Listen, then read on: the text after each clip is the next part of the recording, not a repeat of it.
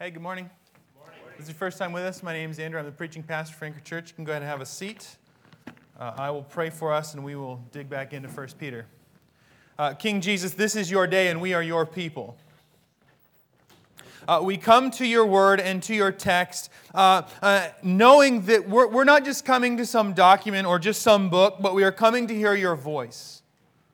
We're coming to hear what you have for us, and specifically today, we're coming to look at the cross and see how your body broken and blood shed for us affects the rest of our lives. How the, the, the wake of the reality that you, Jesus, came to die for us so that we could live uh, shapes us into a different kind of people who are formed in this good news as forgiven, blood-bought sinner saints, uh, as people who are transformed by your grace and your kindness in our lives. Uh, help us to see this. Help us to see the text and the reality of your word, the Bible, uh, flip on its head how the world does power, to flip on its head how we walk and do life in the world. And, and may we see this so founded in your love for us and our response to you and to your cross, in the love for others and the trust that we now have in you, Jesus. Lord Jesus, move in our lives today. Help us. Be gracious to me as I open up this text. As I open up your word, uh, I am broken, I am fallen, I am just a human being, but your text, your word, your Bible is divine. And so whatever's just of me may be forgotten, but the things are of you, may they, they shine in our hearts, and may they help us to understand who you are and who we are because of you better. Jesus, we love you so much.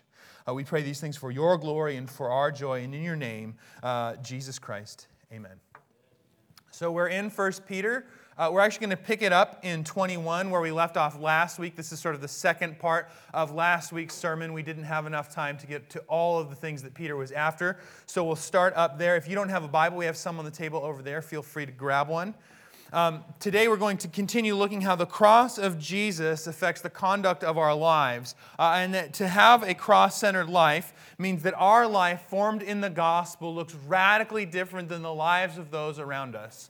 And today, uh, Peter's going to wander into very delicate territory, talking about wives, specifically those married to un, uh, non-Christian husbands, and Christian husbands as they love their wives. Uh, now, what we need to see, uh, and this is always the challenge of the text, right? This is always the challenge of taking a paragraph every week, uh, is that, and I said this a couple weeks ago, but I'm feeling it especially intensely with Peter's letter here. Uh, you don't come to a show, the band plays one song and says, okay, we'll see you next week, we'll play, we'll play another song for the record next week, and, and then you can come on back. Uh, no one goes to Beethoven. We'll hear four lines of the symphony, and then we'll come back next week. Uh, Peter has written a letter, and this letter would have been opened and read in its entirety by the church who received it. And so if we just start in verse one of chapter three, we miss some of this amazing stuff he said last week. So we're actually going to start up in twenty-one, which I preached last week. But we need to see that everything he's after here. Last week he talked about what it is to be under the government and what it is uh, to be a slave in the first century, and, and how to deal with that if you're in an unjust and hard situation. Uh, and here we go, starting in twenty-one. For to this you have been called, because Christ also suffered for you, leaving you an example, so that you might follow in his steps. He committed no sin, neither was deceit found in his mouth. When he was reviled, he did not revile in return. When he suffered, he did not threaten, but continued entrusting himself to him who judges justly, who is God the Father. He himself, He did it, right? He bore our sins in his body on the tree, that we might die to sin and live to righteousness. By his wounds you have been healed, invoking uh, Isaiah there. For you were straying like sheep, but have now returned to the shepherd, capital S, and overseer, capital O, the shepherd and the overseer of your souls. And so as we begin to unpack these implications, this is what should be on our mind, that the cross of Jesus Christ is, is what he's writing in the wake of in the rest of three. And now this is important, because we're going to talk about wives and husbands. And, and, and I think we live in a time and a place where, I mean, we could talk about how unpopular this is in, in our time and place, but I think that will show itself for itself. The text can speak for itself on that, and yet offer something radically different and radically fresh to the world in which we live. Uh, but what I think is important here is that if I had a dollar for every time I heard someone say, well, I'm a Christian, but I'm not that kind of a Christian. Have you ever heard this phrase before? I'm a Christian, but I'm not that kind of a Christian. I've heard it, at least in Seattle, a great deal. And usually when people say that, what they mean by that is, well, yes, I'm into Jesus, I like Jesus, uh, but I don't do everything he says, I don't believe everything he says, and if something he says or his word says contradicts with what our society is doing presently, I'll go with society rather than Jesus. Now, I'm reading into the subtext, but that's what it means. Well, I'm a Christian, but I don't believe in that old, antiquated stuff. I'm progressive. I know things, right? I- I've had a class. I went to community college. I know what's up. I've been to university. I had high school or some other thing. I have the Discovery Channel. I don't. It's awesome. I love the Discovery Channel, but I digress. But when we say that, we really mean I- I'm not... I'm not what you don't like about Jesus. I'm just the stuff you do like about Jesus. Because it turns out, if you ask the average person, what do you think about Jesus, they'd say, I like Jesus. He was a cool guy. He wore Birkenstocks, and he hung out, and he just kind of wandered around, and he, you know, wore flowy clothes and was nice to people, right? That's Jesus. Or even, and we'll, we'll address this, we're going to do Romans in the fall, and we'll do a seminar in October, I think, on Paul and justification, because so many people say this phrase. Well, Maybe maybe it's just the circles I run in. Maybe it's the per- people I've heard say this. But I've heard so many people say things like, well, I like what Jesus has to say. I, I don't really like Paul. Paul, Paul, I don't like Paul. He's weird. He tells people what to do. He's cranky. He's short. I don't like Paul. Um, here's the problem with that. Usually when someone says, I like the Gospels, but not Paul, you know what I ask them? Have you read the Gospels? Well, no, but I know what they say. Jesus tells everybody to love everybody and that everything's cool. No. No, the sign of love is not just being cool with everybody in the Gospels.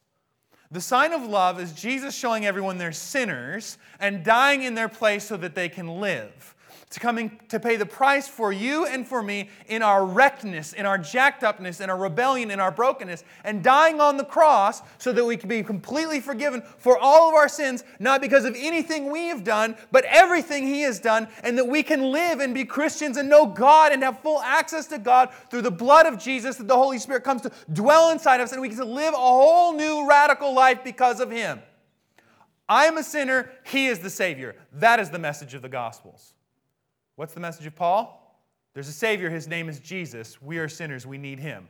Guess what? It's the same message.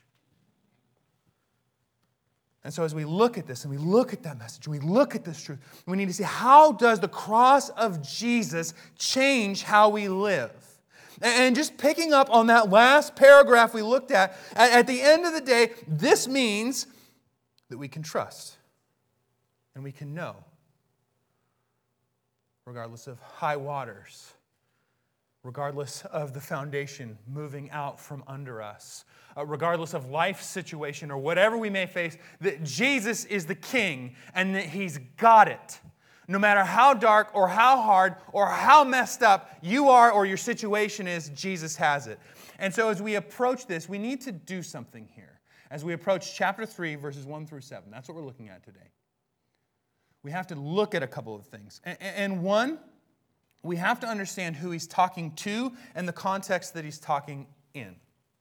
Uh, the beautiful thing about the New Testament, and the Old Testament for that matter, uh, is that it's a place where theology, understanding who God is and how we live in the wake of who God is, and history meet. They're both. It's historical. This is a historical document. Peter was a real guy dealing with real stuff. That's good news for us because we're real people dealing with real stuff. Pete had problems. You have problems. Pete needed Jesus. You need Jesus. That's helpful. But in that historical context of this letter he's writing, we actually get theology, right? Not just historical context, but we learn about the historical person, Jesus, God himself, who interrupted history and came into history as a human being to save. So we have to hear and we have to stop and look at what he's talking about as we talk about these wives and these husbands, because he's going to specifically talk about wives of non-Christian husbands and husbands of Christian wives. Christian husbands, Christian wives. Excuse me. And, and we're going to look at how these two marriages, one is a Christian marriage, one is a marriage where there's a non-Christian husband and a Christian wife, how these are played out in the wake of the cross of Jesus Christ. This would have been very important. In the first century, uh, wives of non-believing husbands tended to become Christians at a much more rapid clip than husbands. So this would have been a real problem for Peter. He would have had real women who he can really attach a face and idea to uh, in these churches that he's writing to in Asia Minor, particularly in Antioch and Galatia where he had been. He knows these people. And so he knows these people who have these non-Christian husbands, these Christian wives with these non-Christian, and he, he, he's got people in mind. Now, it's kind of hypothetical as he's talking. He doesn't say, hey, remember Susie Q in Galatia, but, but he's got real people who have a real problem, and it's a real deal. He's a real pastor talking to real people. And as we do this, we have to remember a couple of things, and we'll talk about it in a second. Roman marriage or non-Christian marriage and Christian marriage are two radically different things in the first century, and I, and I think that that's probably true today as well.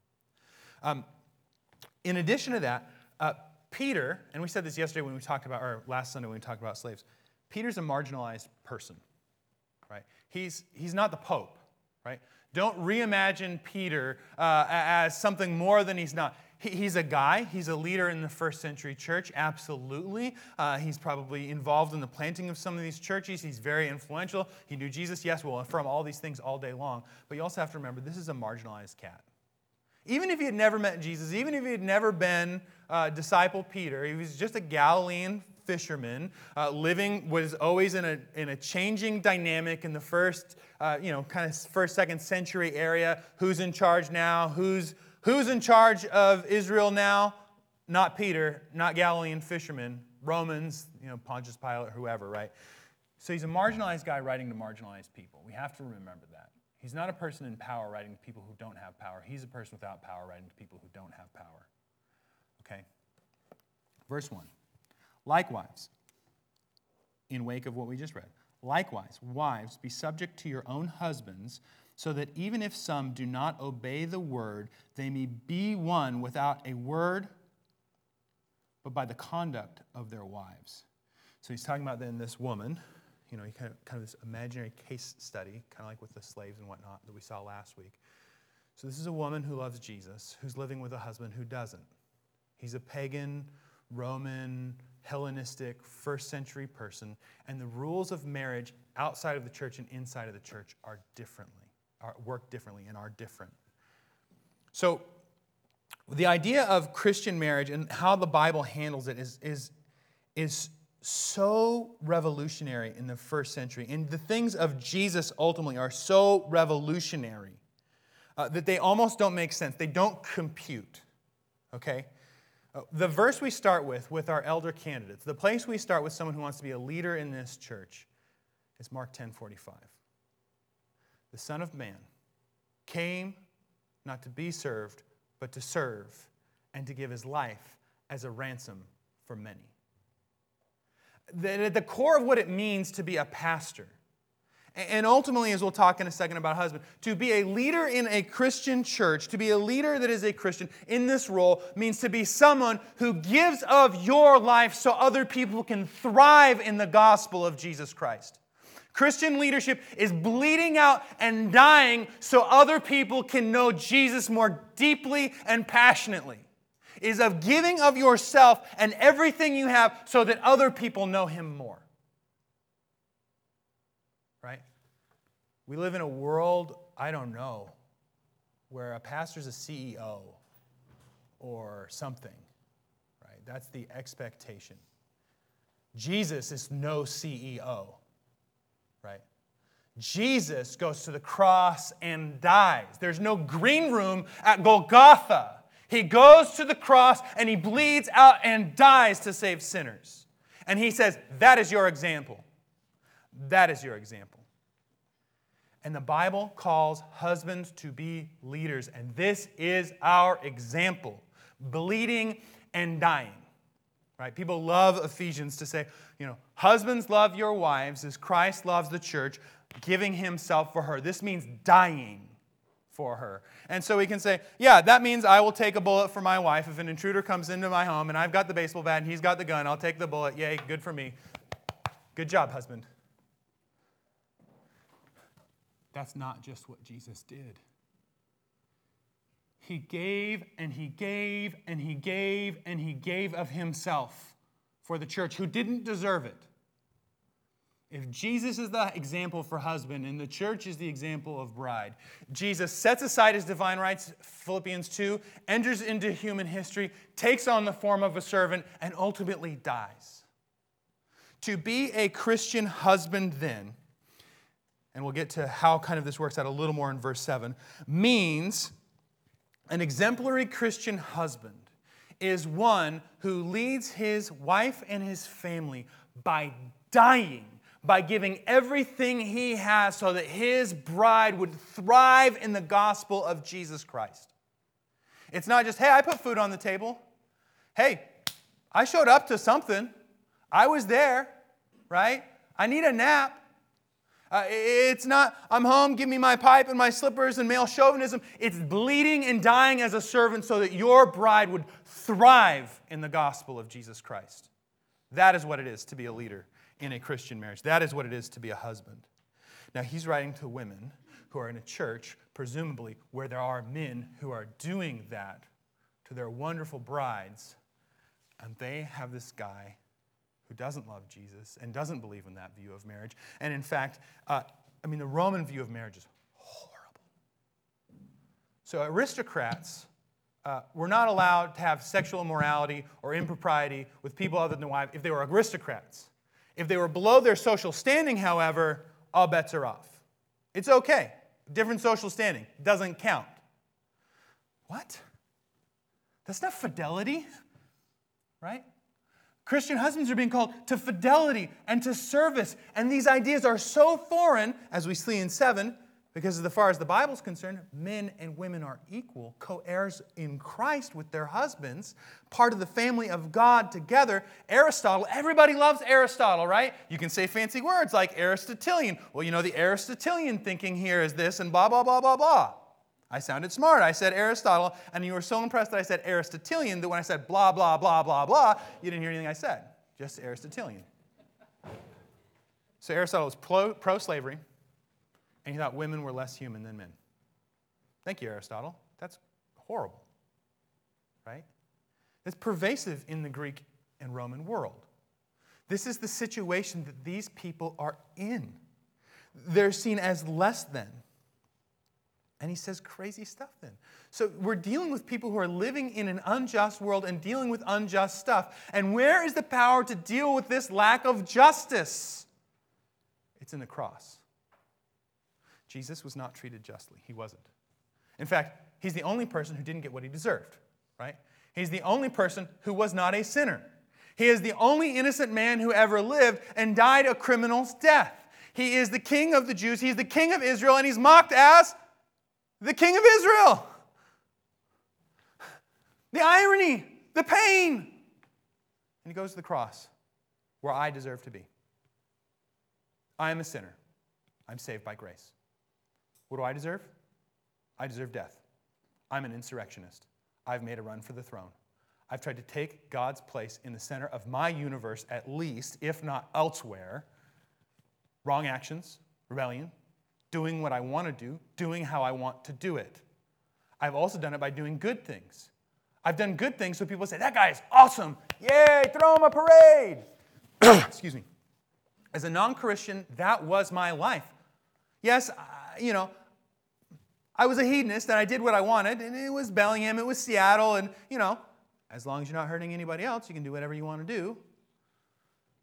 But my righteousness didn't come from doing whatever I wanted to do. My righteousness came from being a good person, or so I thought. And when I was being a good person, I said, I don't need you, God. I can get up to you fine on my own. That's what we do. Throw me a parade. I gave somebody a coat. I gave somebody some food. I was nice to somebody. Throw me a parade. Good karma all day long. And in so doing, I tried to displace God from his right place in the center of the universe. I'm fine and I don't need you. Jesus died for that sinner to be saved and to be made new and to be made whole and to be made right. I didn't earn it. I didn't deserve it. I was given it as a gift.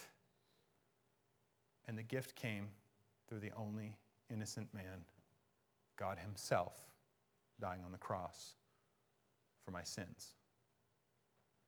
not just to pay the price for my sins, but so that I could live. I'm alive. I'm a real boy, you know. We're made real. We're made alive. We're made to be who God actually created us to be in the gospel of Jesus Christ. And so as we're dealt with unjustly, we don't say no fair. And this is the problem with the health and wealth heresy. If you love Jesus, it will go well for you. You will have a big house and a nice car and lots of money and social standing, and everyone will love you just like they loved Jesus when he died on that cross without anything. They took his clothes and gambled for them. Good night. He doesn't say you're going to have a big, nice house on earth.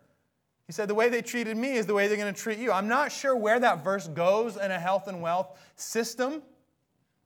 I'm not sure where that finds itself in a systematic theology of health and wealth. But the reality is, he says, it's going to go for you the way it went for me. It's going to go for you the way that it went for me. This is what it is to follow Jesus. To tell people it's going to be happy and nice and you're going to be healthy and wealthy is a lie. Here's what it is. You will know the God of the universe forever through his cross, through his burial, and his resurrection, and you might lose absolutely everything on earth and in him gain absolutely everything in eternity. Even today.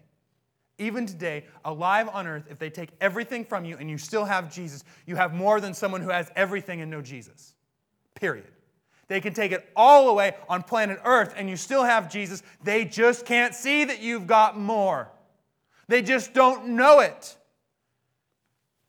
And Peter, through this woman's witness, wants their husbands to know it. This is crazy. This is crazy and beautiful. This is otherworldly stuff. I would also say, as an aside, this is not a justification for you just have to be a nice person until somebody asks you what's different about your life. Yes, be a good person. Yes, be a godly person. And yes, someone may actually be freaked out by your others-centered love and ask you, but you're given clear scriptural commandments to carry the gospel of Jesus Christ to people who have never heard it. Jesus saves sinners from death to life, and he'll save you too right now, right here, period. We want to be charming. We want to be winsome. We want to be kind. Good timing even helps if we can swing it, right? Timing counts if you can swing it. Have you ever seen a four-year-old try and tell a joke with bad timing?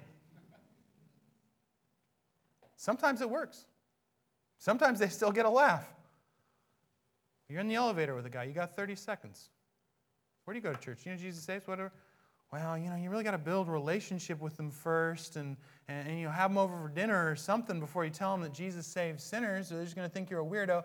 You think a man, a Galilean peasant preacher who is God, rose from the dead two thousand years ago to save your sins and you're going to live with him forever.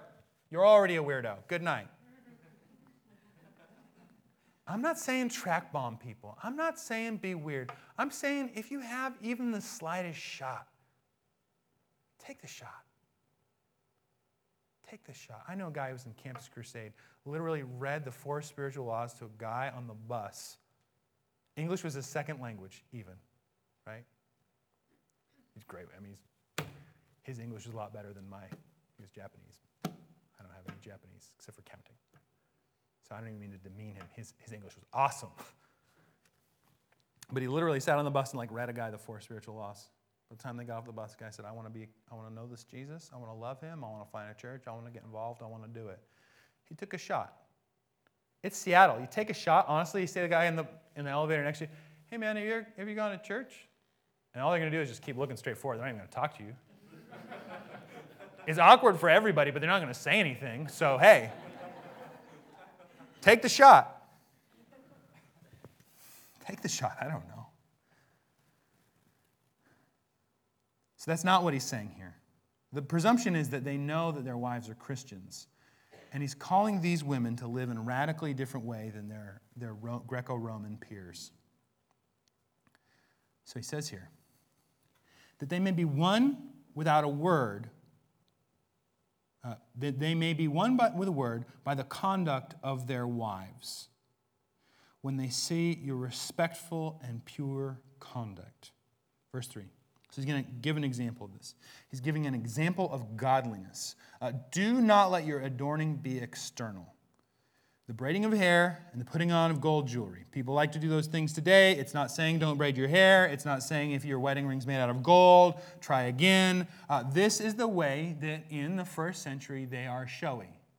This is why I awkwardly look down and make sure I don't say anything. You might be wearing gold. You might have some braids in your hair. I don't know, right? He's not after the braids. He's not after the gold. It's the showiness of their life. Right? He's after their immodesty. And even if their immodesty isn't in the obvious ways we would think, they're trying to be flashy and showy and say, hey, look over here. That's, that's what he's after. I'll, I'll keep going and we'll unpack this for a second. But let your adorning be the hidden person of the heart, with the imperishable beauty of a gentle and quiet spirit, which in God's sight is very precious. Let the thing that's true of you through the cross of Jesus Christ, a changed life, shine through who you are to them and be different. What's he after? Right? Modesty. So immodesty is when we do anything. This is men and women. Immodesty is where we do anything, whatever it may be, to grab attention, to get glory over here. I'm awesome, look at me. In such a way that's to put, you know, says the guy with lights on his face standing on a stage, right? Awkward day for me. Sometimes you just got to call it out, right? But if the point is to draw the attention to self, self-glorification, for everyone to think that person is awesome for whatever reason rather than Jesus. So, so this is about really doing the Jesus dogma. It's deferring to Jesus. It's, it's doing things that push the attention back on to Jesus. It's, it's showing what Jesus has done. This is, this is, this is a call to modesty. But, but it's not just modesty in the, the way we would obviously think about it. And of course it means the way we would obviously think about it. But I mean, we live in twenty fifteen. It's fast fashion. Like you don't, like people don't buy clothes. You mail order clothes so you can send them back next month because they're not cool already in a month. Right? You get a box of clothes. They have these for men and women. I'm not picking on anybody here. You get your clothes. You wear them for a month. You send them back. Why? Fast fashion. Let's move it. Look over here. Oh, this is last week's thing. Oh, crud. Last week's flannel. I need next week's flannel. Quick! Somebody get me next week's flannel! That's what it would be like in my house if I was into this kind of thing. Somebody send me next week's flannel. A S A P. He's, but he, what he's ultimately and fundamentally calling these women, and I think all of us too ultimately, is the de-objectification of self. This is true in Roman society. It is true in Seattle in twenty twelve. We turn ourselves into objects. We dehumanize ourselves or allow someone to dehumanize us for attention, for the draw. And what he's saying is this is what it is to be really human. That you're not what you do, you're who you are because of the cross of Jesus Christ. You're not about self-determination, you're about being determined and defined by Jesus and his gospel. That's freedom. All of a sudden, if I am free to not be concerned what other people think about me, because of the things that I do or the way that I look, but I'm defined by the fact that Jesus has saved me from my sins and I belong to him and there's nothing I can do to earn it. I am his, I am in his hands, and my life is defined by his grace and his mercy. Then my drive in my life to enjoy him, to glorify him, and to make his name known, that changes absolutely everything. If the thing that defines my life is the cross and the resurrection of Jesus, I have a new boldness in life because I don't care what other people think. Right? One of the craziest things I ever heard anyone say, a pastor shared the story of when, when his kid, who wanted to become a missionary, had a parent who wasn't a Christian, came to him and said, if my kid dies on the mission field, I'm going to kill you. He looked him right in the eyes and said, make my day. Because he wasn't going to back down, because he knows who's the king. He knows who's the king.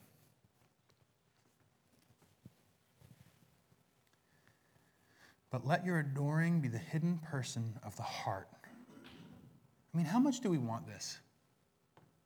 How much do we actually just want people to like us and know us because who we actually are? Ever heard that before? I mean, you want to talk about not dropping the, the hockey puck here. That was the driving factor in my life and almost absolutely everyone I ever knew when I was not a Christian. We wanted to be ourselves. We wanted to be different, and we wanted someone to like us because we were different and we were ourselves. And, of course, we all ended up looking exactly the same as we did that. And why in Bellingham in the early two thousands everyone needed a hoodie, some Dickies jeans, and a Minor Threat t-shirt, I do not know. But we wanted people to like us in spite of our Minor Threat t-shirt, not because of it at the core. I mean, this is the reality of Jesus. He knows every horrible thing you've ever done against him. He died on the cross to save you, to make us his own, to make you his own. And you're so radically accepted through the cross of Jesus that no human being can reject you in a way that is equal to the acceptance you have from this God who paid the price for your sins, which, by the way, you committed against him. So he's calling these women not to get what they're trying to get out of their house or what they're doing by doing it the world's way, by, by doing power grabs or secret moves or whatever it might be in this household that they're in, in this sort of Asia Minor first century scene. What does he call them to? Trust Jesus and be godly. Trust Jesus and let your conduct be reflected by the gospel. Your conduct be reflective of the gospel. But let your adorning, the thing that makes you awesome, be the hidden person of the heart. The human person always, so Peter's Semitic heart is always not just ba-bum, ba-bum, ba-bum, or I heart this person, or I heart sushi, or whatever that thing is. Uh, but when he says heart, he thinks this is the psyche, this is the human person, this is the who you really are. But let your adoring be the hidden person of the heart with imperishable beauty of a gentle and quiet spirit, which in God's sight is very precious. For this, now again, we have to do context here. This one's hard for us in Seattle. I'll, I'll tell you why this one's hard for us in Seattle, and then I'll read it, and maybe you might resonate with this. Growing up, my parents never made me say, Mister, and this maybe you too, and I we don't do this with our kids either, but, but really, it was really obvious to me. I was never introduced to anyone as a child as Mister So-and-so, and my dad loved the joke when someone said, Mister Pack, he'd say, Mister Pack is my dad, which, and I say that when he's around because I think it's funny. Um, We don't do titles in Seattle. We don't like Mister, we don't like Missus, we don't like Miss, uh, we don't like Sir, we don't like Sir or Ma'am. Woo! Get out of town with that thing. You're from Georgia, you call people Sir, right? Yes, Sir. Maybe, I don't know, ask somebody from Georgia. Maybe Louisiana, right? There are places where it's yes, sir, yes, ma'am, yes, ma'am, yes, sir. Have I ever heard a child ever say that in the uh, great state of Washington? No. No, I haven't. So what we're about to hear really is going to ruffle our feathers, I think, particularly as Seattleites. But I'll read it, and then we'll unpack it. So it says this. For this is how the holy women... So, and I need you to see this. Before we even get to the other stuff, he's showing deference to the holy women. He's honoring them and thinking they're awesome. Okay?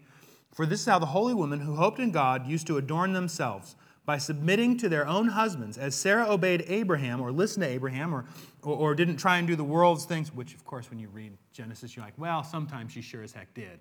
Um, but so did he, right? I mean, so did he.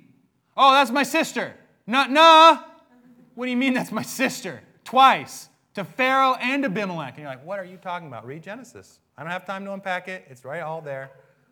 He did stupid stuff. His kids then did stupid stuff. His nephew does stupid stuff. Genesis has a lot of people, honestly, doing a lot of really stupid stuff, and God doing amazing things with stupid people doing stupid stuff. Honestly, you read Genesis, you're like, oh, good night. How's this whole thing going to work? Oh, yeah, God's sovereign hand. That's how it's going to work out. Oh. I mean, you read it, and you're like, there's another Abimelech, and it's his kid. And you're like, oh, don't, don't, no. Have you ever just, I'll just go off on Genesis for just thirty seconds that I don't have. If you've never read Genesis cover to cover in sort of a, a straightforward way, you do it, and you just try and tune out what you know a little bit. Uh, you know, don't, you know, Jesus is coming, Jesus is coming, don't tune that out, and don't tune out what's coming. But, but instead, you just read it, and you're like, wait, Isaac met an Abimelech? Oh, he's not going to do the thing with his wife again, is he? Oh, man, he learned that from his dad. That was stupid. It didn't go well for his dad either, twice. And then he does it. Schmuck. I digress. But Sarah on her best days, right? Abraham on his best days. They're not doing the worldly things to run their marriage. On their best days, they're doing something different. As Sarah obeyed Abraham, calling him Lord. Again, Lord, uh, kurios is the word kurios in Greek, sir. That's weird for us, right? If I was preaching somewhere in the middle of Louisiana today, so it's like it's like someone saying sir. Oh, oh, oh all right, okay, well, it's weird. Wife call him sir, but there's cultural stuff that we have to cross and bridge here. But deference, respect, kindness. And you are our children if you do good and do not fear anything that is frightening. Now, here's something fascinating. Here's something fascinating. He's not calling these women to be Roman women to their Roman husbands.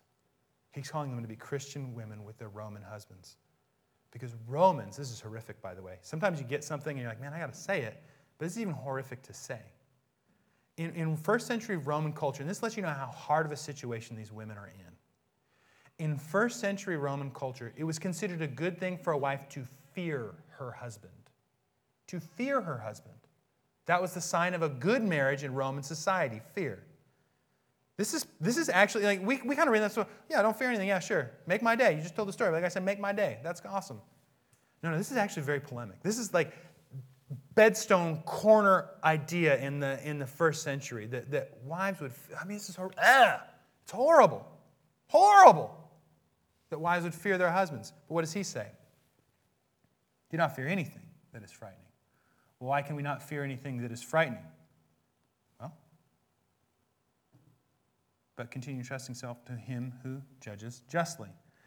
Now, what I don't think that Peter's calling them to, I mean, it's like if we were dealing with this today, like, hey, he's not saying don't call the cops if something illegal is happening, right? He's not saying put up with abuse or nastiness. He's saying you're in this marriage and you have to deal with it in the ways of its culture and its time. And we even see that in the first, second century. Uh, we see Christian women. There's one, I read one account this week of a woman, a Christian woman.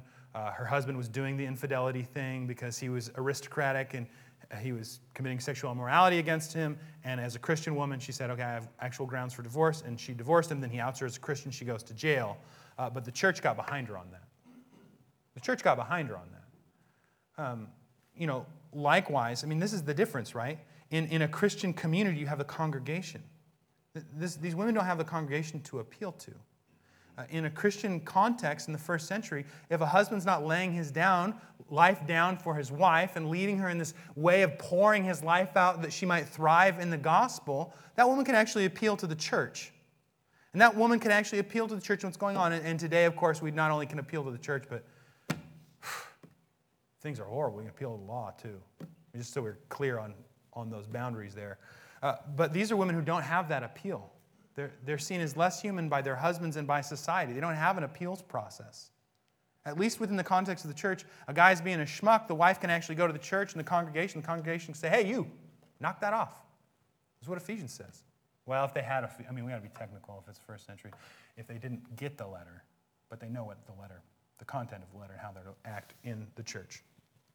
Okay. Now, verse seven is interesting. Because verse seven is an aside. Now, this aside that he has in verse seven would have, like, had people tear their hair out and freak out in the first century. And what's interesting here is this aside actually could do the same thing in twenty fifteen, but for different reasons. And in fact, the exact opposite reasons are, are the reasons why it might make people freak out in, in twenty fifteen. So he says this, likewise, husbands. But again, don't miss that this is rooted back in the cross. We do power different. We do leadership different. We do relationships different because the God that we worship is the God who came and took on human flesh and died in our place for our sins, rose from the dead. He came and served, not to be served. So, so even see that. All these things are, are hearkening back to this reality of the cross. Likewise, husbands, live with your wives in an understanding way, showing honor to the woman. That is a foreign concept in the first century. Showing honor, particularly in the Greco-Roman world, showing honor to the woman as the weaker vessel. That's the word we don't like, two words we don't like. Since they are heirs with you. Now, this is the thing that they would have freaked out about. This, this thing that they are about to say, he is about to say, people would have lost their minds. Aristotle, though he's dead when this is written, Aristotle, anyone who thought like him, hates what he's about to say.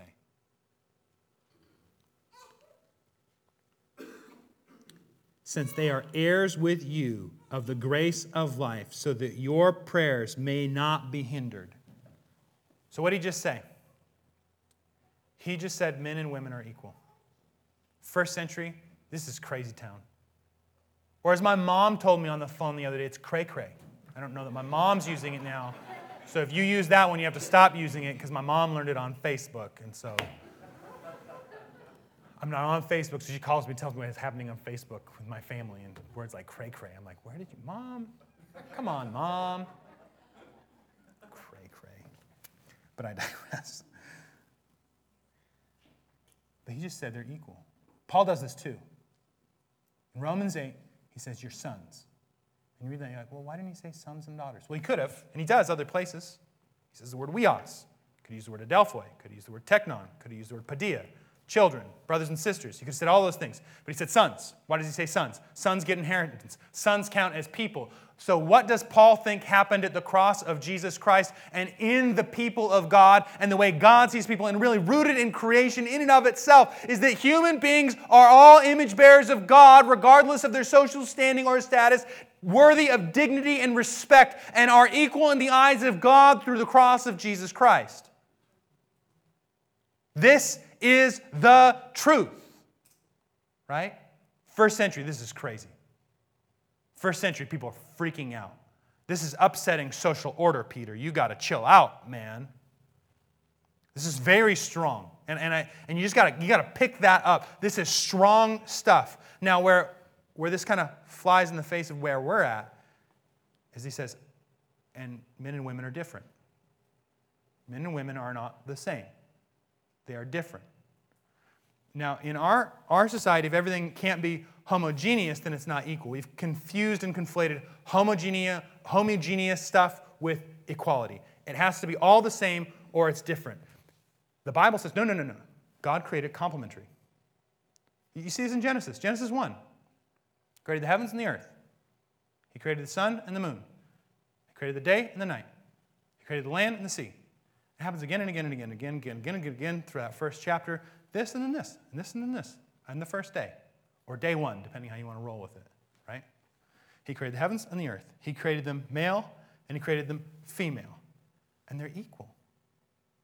Now, here's the amazing thing about this, and where I think this is really actually countercultural. What makes them equal is not how they are built, nor what they do.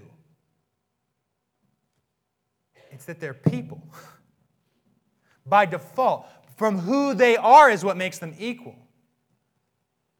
You know, we kind of have this thing where, well, I'm not really equal to you unless I can run as far. So you and me get in a race, and you're better than me because you outraced me in the race. You win, right? Don't race me. I've got boat shoes. They'll fall off, and everyone will know you're faster than me. I can talk really fast, though, which makes people feel like I'm fast. Not fast. Just fast talking sometimes. Micro machines. And old, too, because micro machines, what are you talking about? There's a guy, he talked fast, micro machines, little cars, fast-talking guy. Old and slow, equal. with young and fast, right? Not because I'm fast, not because I'm young, because I belong to Jesus. He roots their equality in the cross, not in what they can do. And in fact wants them to do power differently. Okay, you're a dude and you're stronger than she is. You're bigger than she is. You can be louder than she is. You can be crazier than she can. You don't use that to leverage power in the relationship and in the marriage. You serve, you die, you pour it out. You're quicker, you're fast. Not, and this is just in a, a relationship, man or woman. This is, if someone in a relationship, the man or the woman, is quicker or faster, has better logic or better rhetoric, or is punchier, or has a longer memory, and you're like, micro machines? What's a micro machine? I don't remember micro machines, right? Maybe they have a better, better memory. Whatever it is, you don't take the things that you have, your abilities, and leverage them over the other person. You're, you're in the practice of, of deferring to each other, respecting each other, and as a team and as one, pushing the agenda of your family and of your marriage forward together as the husband's bleeding out and dying so that his wife might thrive in the gospel. The aim is not how you can get a better bass boat or more time playing video games. The aim is how you as the husband can lead your family by dying to yourself and living to Christ and pouring out everything you absolutely have so that your wife can thrive in the gospel of Jesus Christ. That is your job, husbands. That is what leadership is, to defer and to serve and to continually put your priorities aside so that your wife can thrive.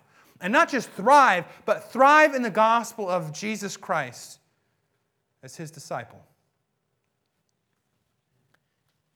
Even if you can win a push-up competition, right?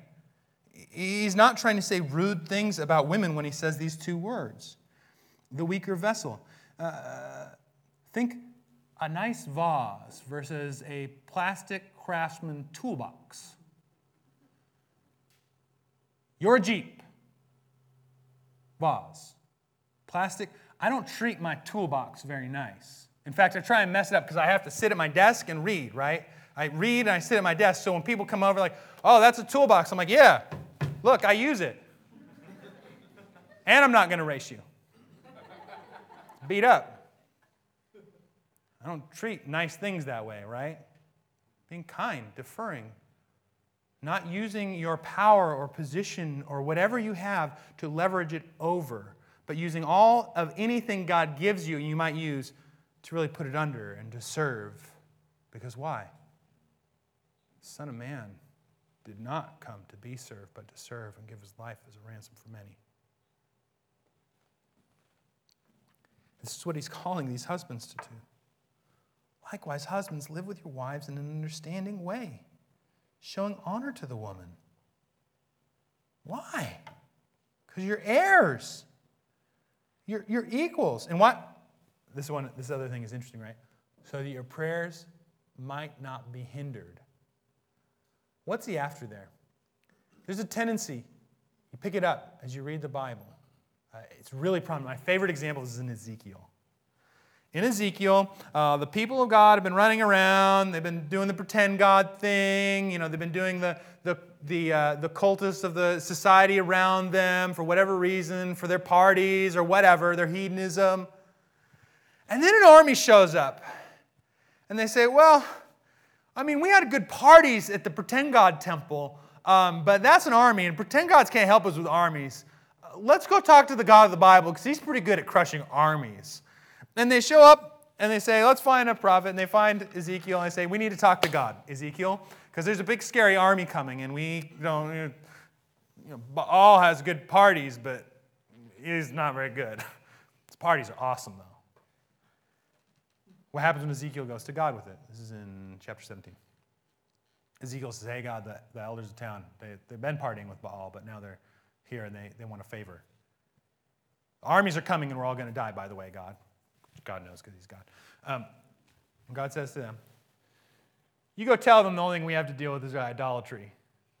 I don't care about the armies. I care about their hearts. We're going to deal with the parties before we deal with the armies. Because God's not just the jack-in-the-box. Now, he's so gracious to us. You know, when we've shipwrecked everything and we cry out to him and help us, he does reach down and get us. But in the, this case, he wants to deal with them first. And I think the same thing's true here. If a husband's being overbearing and, and rude and unkind to his wife and ungracious to his wife and not caring for his wife and not putting his wife first and not putting himself last and putting PlayStation first. Do people still play PlayStation? Is that still a thing? Micro Machines, PlayStation, the old P S one? P S four, P S four, thank you. P S four. Last one I touched was a two. If you have a P S four, that's fine. I'm just saying the P S four doesn't come ahead of your wife. Play P S four together for all I care. I don't know. I'm just throwing it out there. I think what this means here. I think this is what he's after. This is what I have to say, I think. Because this is a confusing verse, right? So you, you, you need to notice that when I or anybody else says this. When you get to a verse like that, it's good to say, I think this is what's happening here. Because you read the commentaries, everyone's a little bit confused. But I think what's happening here is what this means is this is the experience. You go to God, you say, God, I, I really need a new job. Can I get a, new, get a new job? I want to talk to you about how you're treating your wife. Well, I want a new job. I want to talk to you about my daughter. Because if you belong to God, your son or daughter. You might be afraid of your in-laws. I am. Grandpa Jerry is awesome. Don't want to cross Grandpa Jerry. I'm running out of time, but I have a great story about that, in fact. Not me crossing him, but just knowing not to. I digress. My thing's beeping, so I have to close it down.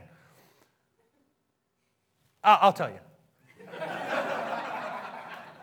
So I go in to ask Grandpa Jerry if I can marry my wife now, and I look up, and there's an old Whatcom County Sheriff's door that's been pounded flat and just has what looks like machine gun holes in the side of it. I have no idea how they got there, but I knew in that moment, I need to take care of his daughter. So, and yet, my wife, husbands, your wives, belong to Jesus. God the Father is their Father. Grandpa Jerry's tough, but he's not that tough, right? You need to remember that. You're accountable to him for how you treat your wife and care for her and love her and are gentle with her and kind to her and pour into her and help her thrive in the gospel. And we do that in response to what? The cross. The cross. And what we need to see in all this is the cross flips everything on its head. Flips society on its head, flips relationships on its head, flips how we deal with injustice in, as it's being perpetuated and perpetrated against us. How we deal with all these things change in the cross. And if you do not know Jesus, this is what you need to know about how the cross flips things on its head. Karma, world religions, all these things say you need to be good so that you can get to God. You need to be kind to people so good things will happen to you. And with karma, that means that you are actually being kind to you and not to them. I found this magical power today. Look at that. It's like I'm shouting, but I'm just talking with my hands, and it makes it project. Karma is you being nice to you. I'm going to be kind to someone so good things will happen to me. You don't care about them. Maybe you care about them a little bit, but you care about yourself more. Every world religion says this is what you have to do to get right with God. Show up and wear your Sunday best and be nice to people, be kind to people, cross the list, do these things. The cross of Jesus Christ flips all those things on the head. The reality is you're an enemy of God. You have per- perpetuated sin and rebellion against him, and he came and died for you so that you could be made right with him. You are a sinner saved by grace if you are a Christian, which means you can extend grace and kindness to others. And, and this reality should make us nothing but the most humble, kind, service-oriented, other-centered people on the planet, right? And if you don't know Jesus, this is the reality of Christianity. God himself entered into human history and died in your place where you deserve to die so that you can live. And there's nothing you can do to earn it. You receive it. You take this gift from him now. You can't come back next week and have your Sunday best on and do this, that, or the other. It's that right now, right here, you turn to him and say, I am your enemy and I am sorry. Save me, Lord. Save me. And you know what he does? He saves you. All who call upon my name, pardon me, he says, all who call on his name will not be put to shame. Don't be put to shame. You'll be received right now by the Lord Jesus Christ, forgiven for all your sins and made to live. Reach out and receive it. Take it. It's a gift. We're going to transition to communion, where we remember his body broken and blood shed for our sins. We, we, we do this every week, and the reason we do this every week is because we need this remembrance. He said, do this in remembrance of me. So this is his body broken. This bread represents his body broken, and this juice and this wine represent his blood shed for us and for our sins, that we are made right, and that together as the church, as the people of God, as we take the gluten-free on the far side, the regular bread, the juice of the wine, and we dip it in the cup, we are proclaiming his death, burial, and resurrection for us. And so as Paul urged us, we consider our sin in our place. We consider how we've turned from him and loved ourselves and put ourselves in the center. But when we stand up, we stand up to take this cup and to sing and to celebrate, because we are blood-bought sinners, saints, made right with God, not because of what he's done, but because of that man's cross. And so when you're ready, when you've done your business with the Lord, we stand up and we take of this cup and we take of it together, proclaiming in celebration his body broken and blood shed so that we could live. We do this for his glory. We do this for our joy. He is so gracious to us. I'm going to pray for us. Jesus. Jesus. I deserve none of your love. I deserve none of your kindness. In and of myself, I'm not worthy to stand up here and preach this beautiful truth about who you are, the ways you challenge this world, the way you challenge us. And yet I get to stand here. I get to stand here as a blood-bought sinner saint. I get to, by the power of the Holy Spirit, live a life pleasing to you. I get to live my life enjoying you and glorifying you and knowing you. And so I just pray for us, whatever we're dealing with, whatever's happening in our life right now, Lord God, that we lived in the wake of the cross. That whatever sins are being perpetuated against us, Lord God, that we would forgive as we've been forgiven.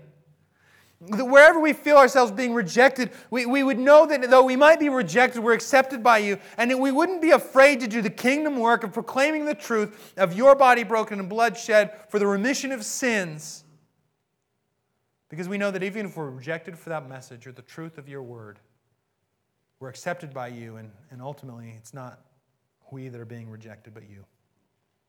So I pray for our city, and I pray for our lives that we just embody the cross and embody the truth and embody the reality of your blood, and that we live to praise your glorious name. Jesus, help us to enjoy you, to know you, and to know how much we have in you. Jesus, we love you and pray these things for your glory and for our joy. In your name, Jesus Christ, amen.